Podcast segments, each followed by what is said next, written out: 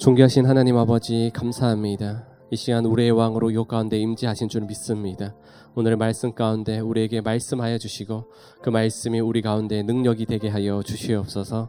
이 모든 말씀 예수님의 이름으로 기도드립니다. 아멘. 네, 귀한 아침 주님의 전에 나오신 우리 모든 성도님들을 주님의 이름으로 환영하고 축복합니다. 오늘 우리에게 주시는 하나님의 말씀을 다 함께 보도록 하겠습니다. 마태복음 구 장 십팔 절에서 이십육 절 말씀입니다. 마태복음 구 장 십팔 절에서 이십육 절 말씀을 저와 여러분들이 한 절씩 교독하도록 하겠습니다.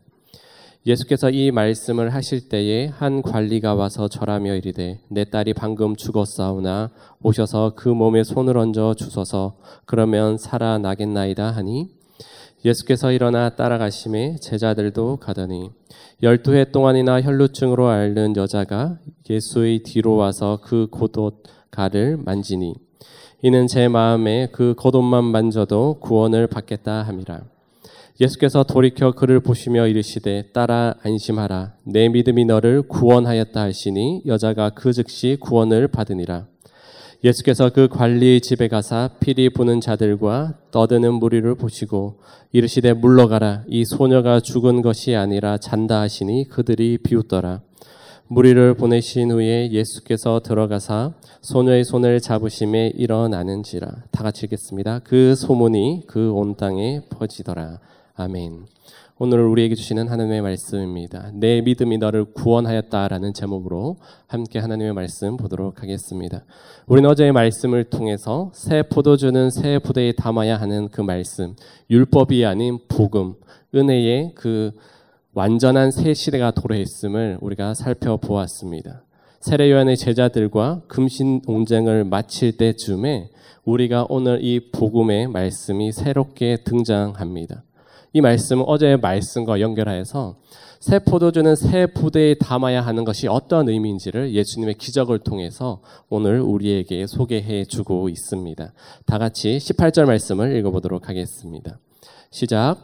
예수께서 이 말씀을 하실 때에 한 관리가 와서 절하며 이르되 내 딸이 방금 죽었사오나 오셔서 그 몸에 손을 얹어 주소서 그러면 살아나겠나이다 하니 한 관리가 예수님께 나와 엎드려서 자신의 딸을 살려달라고 간청을 하고 있습니다. 마태복음의 저자 마태는 이 관리가 누구인지 기록하고 있지 않지만 우리는 마가복음 오 장과 누가복음 팔 장에 나와 있는 그 내용을 봤을 때 이 사람은 이 관리는 바로 가버나움의 회당장이었던 야이로라는 사실을 쉽게 알 수 있습니다. 회당장 야이로에게는 열두 살 된 외동딸이 있었는데 그 딸이 죽어가는 상황에서 그 아버지 되는 그 야이로가 예수님께 찾아와서 자신의 딸을 살려달라고 간청을 하고 있습니다. 이 야이로에게 한 가지 믿음이 있었습니다. 뭐냐 하면 예수님께서 그 자신의 딸에게 손을 얹어 기도했을 때 자신의 딸을 살려 주, 살릴 수 있다라는 그 간절한 믿음이 있었다라는 것입니다. 여러분들 다 아시다시피 자녀가 아프고 때론 지금 죽은 상황 가운데 부모로서 아버지의 마음으로서 모든 것을 할 수 있는 상황이었습니다. 이 야이로 또한 예수님의 기적의 소식을 들었을 것입니다. 거기서 머뭇거리지 않고 예수님 앞에 나와서 간청하고 있는 부분입니다. 하지만 우리는 여기서 한 가지를 살펴보아야 합니다. 야이로는 그냥 일반 사람이 아니었습니다. 바로 가버나움의 회당장이었습니다. 회당장이었다는 것은 그 당시 유대교에서 인정받고 칭찬받고 존경을 받는 사람이었습니다. 유대교를 믿어왔었고 그 회당에 오는 사람들에게 율법을 가르쳤던 사람입니다. 그리고 그 회당을 관리했던 사람들입니다. 그러기에 예수님 앞에 나아가는 것, 나사렛의 한 청년이 한테 나가는 것이 쉬운 일이 아니었습니다. 본문에 자세히 나와 있지 않지만 그때의 많은 사람들이 세리와 죄인들이 예수님하고 식사를 하고 있었습니다. 그러나 가버나움의 회당장이 예수님 앞에 무릎 꿇는다라는 것은 큰 결단과 용기가 있어야 했던 것입니다. 자신이 믿었던 유대교가 할 수 있는 그 한계가 무엇인지 알았다라는 것입니다. 당시 높은 지위와 존경을 받는 그 회당장이 나사렛 청년 앞에 무릎 꿇는 그 행위는 때로는 비난받고 그 유대교에서 때로는 참으로 부끄럽고 수치스러운 일이었습니다. 하지만 회당장 야이로는 예수님께 나와 무릎 꿇고 엎드려서 간청하고 있습니다. 예수님만이 자신의 딸을 살릴 수 있는 분이다라는 것들을 믿고 있었다라는 것입니다. 이 야이로의 간청에 예수님은 그 발걸음을 이제 옮기기 시작하십니다. 다 같이 십구 절에서 이십삼 절 말씀을 읽겠습니다. 시작. 예수께서 일어나 따라가심에 제자들도 가더니 열두 해 동안이나 혈루증으로 앓는 여자가 예수의 뒤로 와서 그 겉옷가를 만지니 이는 제 마음에 그 겉옷만 만져도 구원을 받겠다 함이라. 예수께서 돌이켜 그를 보시고 이르시되 딸아 안심하라 내 믿음이 너를 구원하였다 하시니 여자가 그 즉시 구원을 받으니라. 예수님을 모시고 야이로는 이제 자신의 집으로 걸어갑니다. 그 과정 가운데 많은 무리들이 따라가고 있습니다. 하지만 야이로의 마음과 다르게 그 가는 길에 예상치 못하는 장애물을 만나게 됩니다.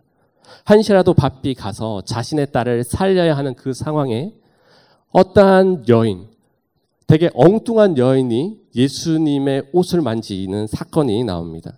이 여인은 열두 해 동안 혈루증을 앓은 여인입니다. 십이 년 동안 하혈을 하는 여인이었습니다. 여기서 하혈을 한다는 것은 단순히 하혈을 하는 것이 아니었습니다. 레위기 십오 장 말씀은 그 혈루증에 대해서 이렇게 말을 하고 있습니다. 다 같이 읽도록 하겠습니다. 이스라엘 자손에게 말하여 이르라. 누구든지 그의 몸에 유출병이 있으면 그 유출병으로 말미암아 부정한 자라. 유대인이 생각하기에 부정한 부류가 있었습니다. 첫 번째는, 참 죄송하지만 유대인들은 여자를 되게 부정하게 생각했었습니다. 그리고 장애를 가진 것을 되게 부정하게 생각했고, 그리고 이방인을 부정하게 생각했습니다. 아마 이 여인은 이 유대인이 생각하는 부정의 삼 종 세트를 다 가지고 있었습니다. 혈루증은 부정한 병이었고 이 부정함을 통해서 그것을 겪는 사람이나 그와 신체적으로 접속하는 사람이나 그와 닿는 모든 물건이 부정하게 된다라고 율법은 말을 하고 있었습니다. 십이 년 동안이나 부정한 상태로 그 주변 사람들에게 소외되었던 사람입니다. 나름 회당에 가서 예배를 드리고 성전에 가서 예배를 드리고 싶지만 그 부정함 때문에 갈 수가 없었고 철저하게 외면되었던 사람입니다.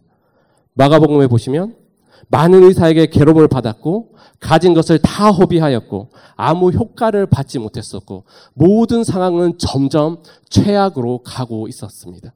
그것을 십이 년 동안 했다고 말을 합니다. 그리고 그 당시 더 불행한 것은 이 혈류병을 가진 여인들은 남편으로부터 이혼당했었고 그리고 이 혈류증은 죄의 상징으로 이 유대인들에게 너무나 잘 알려져 있었습니다. 십이 년 동안 자기가 가진 노력을 다하고 그 부정함을 벗어나려고 노력했지만 그 상황은 점점 더 악해져가는 그런 상황 가운데 있었다라는 것입니다. 이 여인은 예수님의 소문을 들었던 것 같습니다. 이 예수님이라는 사람을 만나고 그 만남을 통해서 자신의 병을 치유해 줄 수 있다라는 그런 간절한 소망이 있었습니다. 아니, 더 구체적으로 말하면 예수님의 그 옷자락만 만져도 자신이 그 구원을 받을 수 있었다라는, 있겠다라는 믿음을 가질 수 있었다라는 것입니다. 우리 이십일 절 말씀을 다시 한번 읽어보도록 하겠습니다. 시작. 이는 제 마음에 그 겉옷만 만져도 구원을 받겠다 함이라. 십이 년의 고통의 시간, 부정함의 시간을 끝낼 수 있는 유일한 길이 예수님의 그 옷자락만 만져도 구원을 받을 수 있겠다라는 그 믿음이 있었다라는 것입니다. 그 믿음대로 예수님께서 능력이 나가고 이 여인이 치유되는 것들을 우리는 말씀을 통해 볼 수 있습니다. 예수 그리스도를 향한 간절한 믿음과 기대와 소망이 바로 그 치유의 능력을 경험할 수 있게 되었다라는 것입니다. 십이 년 동안의 그 부정함의 시간이 예수 그리스도를 만나는 그 후부터 그 부정함이 정결함으로 변하고 자신의 몸이 치유받는 것을 우리는 말씀을 통해 볼 수 있습니다. 한 신학자는 이 부정한 여인이 예수님의 옷자락을 만지는 그 과정을 바로 예수님께 자신의 모든 부정함을 전가한다라고 이렇게 표현을 하였습니다. 유대교는 해결해 줄 수 없고 율법은 계속해서 부정하다, 부정하다. 십이 년 동안 많은 사람을 찾아가고 많은 의사를 찾아갔지만 그 어떤 것도 해결해 줄 수 없는 그 고통의 상황에서 자신의 그 부정함을 예수님의 그 옷자락의 만짐을 통해서 예수 그리스도께서 그 부정함을 내어드림을 통해서 자신이 치유받는 이 사건은 바로 우리의 구원의 과정과 참으로 유사한 점을 우리가 볼 수 있습니다. 사랑하는 성도 여러분, 우리도 동일하게 부정했던 사람들입니다. 예수 그리스도를 믿기 이전에 세상의 모든 것들을 붙들고 어떻게 하면 나의 삶을 채울 수 있을까? 나의 삶을 행복으로 이끌 수 있을까? 내 가운데에 있는 죄의 문제를 해결할 수 있을까? 고민했던 우리의 모습들입니다. 세상에 길이 있었습니까? 세상에 그 해결책이 있었습니까? 그것을 발견하셨다면 여기 계신 분들은 아무도 없으시겠죠. 세상 사람들은 때로는 술로, 때로는 과도한 취미생활로, 때로는 세상의 그 어떤 순간적인 쾌락으로 그 모든 것을 해결하려고 하지만 그들 안에 있는 부정함, 그들 안에 있는 그 공허함, 그 아픔들은 절대 해결되지 않습니다. 우리 안에 있는 부정함과 연약함을 예수 그리스도께 맡길 때에, 예수 그리스도께 드렸을 때에 예수 그리스도께서 우리의 모든 죄를 해결하시고 모든 부정함을 해결하시고 우리를 정결함으로 인도해 주셨기에 우리가 오늘 이 아침에 나와 하나님을 예배하고 하나님께 기도하고 그 임재 가운데 거할 수 있는 줄 믿습니다. 우리의 인생 가운데 찾아오신 그 예수 그리스도로 말미암아 그 십자가 구속의 은혜로 말미암아 우리 안에 있는 모든 부정함은 없어지고 모든 부정함은 예수 그리스도의 보혈로 사라지고 다시 한번 우리를 새롭게 하시고 새로운 피조물로 이끄시고 우리의 삶 가운데 부정함이 정결함으로 변하여 담대히 하나님을 바라보고 하나님께서 주신 그 사명을 오늘도 이 땅 가운데 순종하며 나가는 그 자리가 얼마나 귀하고 영광스러운 것인지 오늘 하루 경험하기를 원합니다. 주님의 옷자락만 만져도 우리의 모든 삶의 영역을 우리의 부정함과 연약함을 주님께 드릴 때에 우리를 회복시키시고 우리를 정결함으로 인도하신 그 하나님의 은혜가 우리의 삶 가운데 충만하기를 원합니다. 모든 사람들이 부정하다고 말할 때, 모든 사람들이 손가락질할 때 이 여인에게 예수님이 또한 이렇게 말씀하십니다. 따라 안심하라.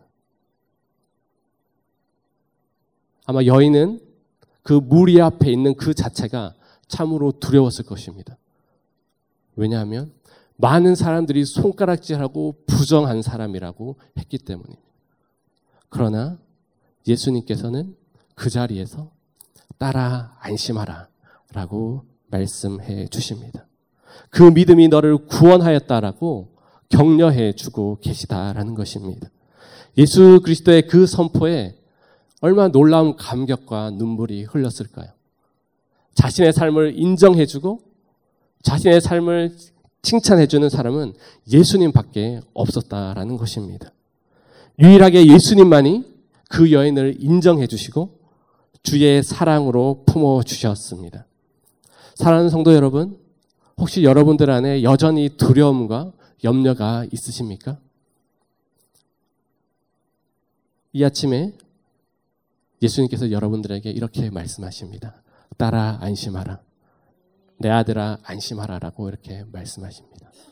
그것은 우리의 능력이 아니라 예수님께서 우리의 모든 죄와 모든 부정함을 해결하셨고 우리가 믿음으로 하나님을 바라볼 때에 그곳에 능력이 있기 때문에 우리는 오늘 하루도 우리의 심령 가운데 찾아오신 그 평강 위의 평강으로 함께 할 줄 믿습니다. 그 평강의 하늘의 평강이 오늘 하루에 우리의 삶과 우리의 가정 가운데 충만하기를 원합니다. 십이 년 동안 혈뇨증 앓았던 여인이 치유받은 그 기적의 현장, 그 기쁨의 현장도 잠시 우리가 잊고 있었던 사람이 있죠. 바로 해당장 야이로. 그의 마음은 참으로 속이 탔을 것입니다. 예수님께서 본래의 목적지였던 이제 회당장 야이로의 집으로 가십니다. 우리 다 같이 이십삼 절, 이십사 절 말씀을 읽도록 하겠습니다. 예수께서 그 관리 집에 가사 피리 부는 자들과 떠드는 무리를 보시고 이르시되 물러가라 이 소녀가 죽은 것이 아니라 잔다 하시니 그들이 비웃더라. 아멘. 야이로의 집에 도착하니까 상황이 어수선합니다. 바로 피리 부는 소리와 애곡하는 소리가 가득했습니다. 유대의 풍습 가운데 피리를 분다라는 것은 장례식에서 당연히 볼 수 있는 모습이었습니다. 피리를 불고 있었다는 것은 이미 야이로의 딸이 죽었다라는 것을 보여주고 있고, 애곡 소리가 높으면 높을수록 그 상주에 대한 존경의 표시가 많이 있었다라고 합니다. 서두에서 말씀드렸듯이 회당장 야이로는 사람들에게 많은 존경을 받고 있었습니다. 그래서 많은 사람들이 곡을 하고 피리 부는 소리로 그 집이 가득, 가득했습니다. 그러나 예수님께서는 그 모습을 보시고 물러가라라고 명령을 하십니다. 왜냐하면 죽음은 물러가고 생명 대신 예수 그리스도께서 그 자리를 채우시겠다라고 말씀하고 계십니다. 예수님께서는 이 소녀가 죽은 것이 아니라 잔다라고 이렇게 말을 하고 있습니다. 성경에서 잔다라는 표현은 바로 부활을 상징하는 아주 독특한 단어입니다. 회당장 야이로의 집에 많은 사람들이 예수님을 비웃습니다. 이 비웃음은 한 번 비웃고 마는 것이 아니라 예수님을 반복해서 비웃고 비아냥거리는 모습을 보여주고 있습니다. 하지만 예수님께서는 그 상황에서 이렇게 말씀하고 있습니다. 마가복음 오 장 사십일 절, 사십이 절 말씀을 읽도록 하겠습니다. 다 같이 읽겠습니다. 그 아이의 손을 잡고 이르시되 달리다굼 하시니 번역하면 곧 내가 내게 말하노니 소녀야 일어나라 하심이라. 소녀가 곧 일어나서 걸으니 나이가 열두 살이라. 사람들이 곧 크게 놀라고 놀라거늘. 그 비웃음 앞에서 예수님께서 소녀, 소녀의 손을 잡으시고 달리다굼이라고 이렇게 말씀하십니다. 손을 잡는다라는 것은 유대인들에게 있어서 시체를 만지는 것은 부정한 일입니다. 두 번의 부정한 사건이 나옵니다. 예수님께서 혈루증 여인을 만지셨고 죽은 시체를 만졌습니다. 그러나 그 부정함이 전가되는 것이 아니라 두 번째의 그 부정함은 뛰어넘어서 죽음을 생명으로 바꾸는 그런 놀라운 기적이 나타나는 것이었습니다. 주님의 손이 율법의 부정함을 뛰어넘어서 생명을 그곳에 공급하고 계시다라는 것입니다. 때로는 우리는 세상의 비웃음 때문에 두려워하고 염려할 수 있습니다. 그러나 예수님께서는 그 비웃음을 보란 듯이 잠재우십니다. 죽음을 생명으로 옮기시는 그 하나님의 놀라운 그 능력이 이곳 가운데 나타났다라는 것입니다. 특별히 달리다굼이라는 말은 아람어로서 이 달, 아람어를 듣는 이 히브리 사람들은 다 알아들을 수 있는 말이었습니다. 예수님께서 독특하게 달리다굼이라고 쓰신 이유는 유대교 집, 바로 유대교의 회당장 집 중앙에 있는 그 회당장의 집에서 달리다굼, 히브리 사람들만 알아들을 수 있는 그 말씀을 하신 이유가 있다라는 것입니다. 왜냐하면 그들이 믿고 있는 그 유대교는, 그 율법은 더 이상 힘과 능력이 없다라는 것을 상징적으로 말씀해 주고 있다라는 것입니다. 사랑하는 여러분, 동일하게 야이로의 딸의 모습처럼 우리도 새로운 생명을 얻은 사람들입니다. 십자가 보혈의 능력으로 우리는 영적으로 죽었던 사람들이지만 또한 우리에게 그 십자가의 은혜로 또 다른 생명을 받은 사람들입니다. 여기에 만족하고 있는 것이 아니라 세상의 전통과 간습에 익숙해 살았던 우리의 모습이 야이로가 겪었던 그 유대교회에서 누렸던 그 관습에 만족하고 머물러 있는 것이 아니라 또 다른 생명으로 변화된 그 놀라운 능력을 경험하면서 오늘 사는 우리 또한 그 생명을 한 번 받아서 누리고 그냥 없어지는 것이 아니라 그 생명의 능력이 계속해서 우리 안에 나타나야 하는 줄 믿습니다. 최근에 이런 말을 들은 적이 있습니다. 믿음 사용하기.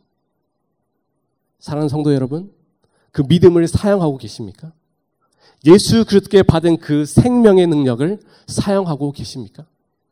그것이 우리의 심령 가운데 있고 그것이 우리의 삶을 일으키고 다시 한번 우리가 하나님을 바라볼 수 있는 그런 놀라운 힘과 능력으로 우리를 죽음에서 생명으로 옮기셨고 우리 가운데 믿음을 주셨고 그 믿음을 통해서 다시 한번 하나님을 바라볼 수 있는 놀라운 은혜로 우리에게 도전하고 있다라는 것입니다. 오늘 본문에 두 가지 사건이 나옵니다. 어떻게 보면 예수님께서는 의도적으로 야이로의 집에 늦게 가셨을 수도 있을 것 같습니다. 아니요. 바로 야이로가 무릎 꿇었을 때 그 자리에서 선포하여서 그 딸을 살릴 수 있는 분이 바로 예수님이십니다. 하지만 예수님은 가는 수고를 하십니다. 가는 과정 속에서 부정한 여인,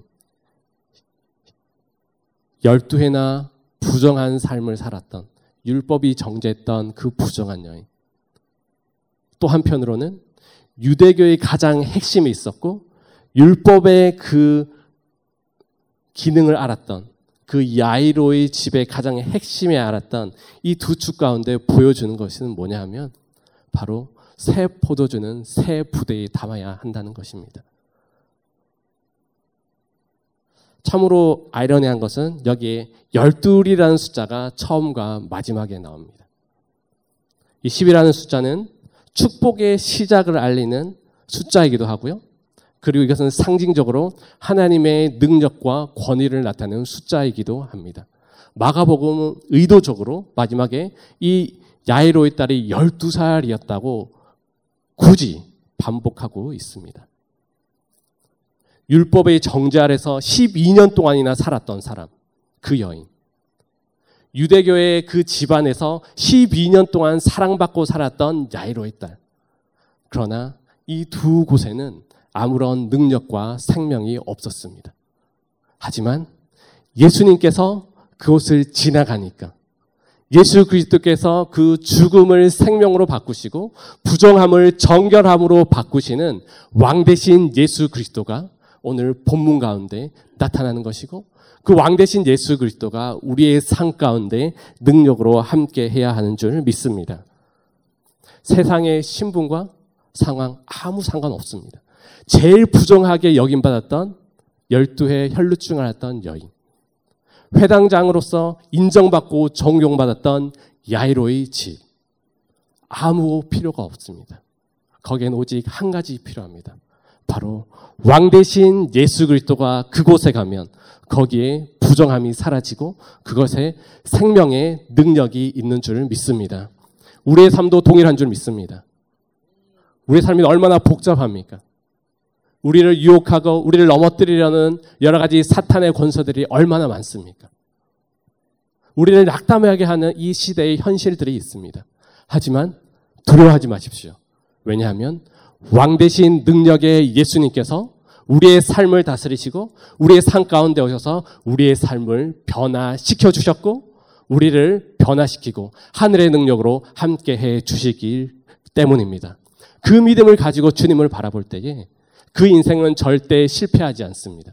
실패할 수가 없습니다. 왜냐하면 왕 대신 예수 그리스도께서 우리의 삶 가운데 찾아오시고 우리의 필요에 따라 채우시고 이끄시고 인도하시는 그 하나님의 능력이 우리 가운데에 있기 때문입니다.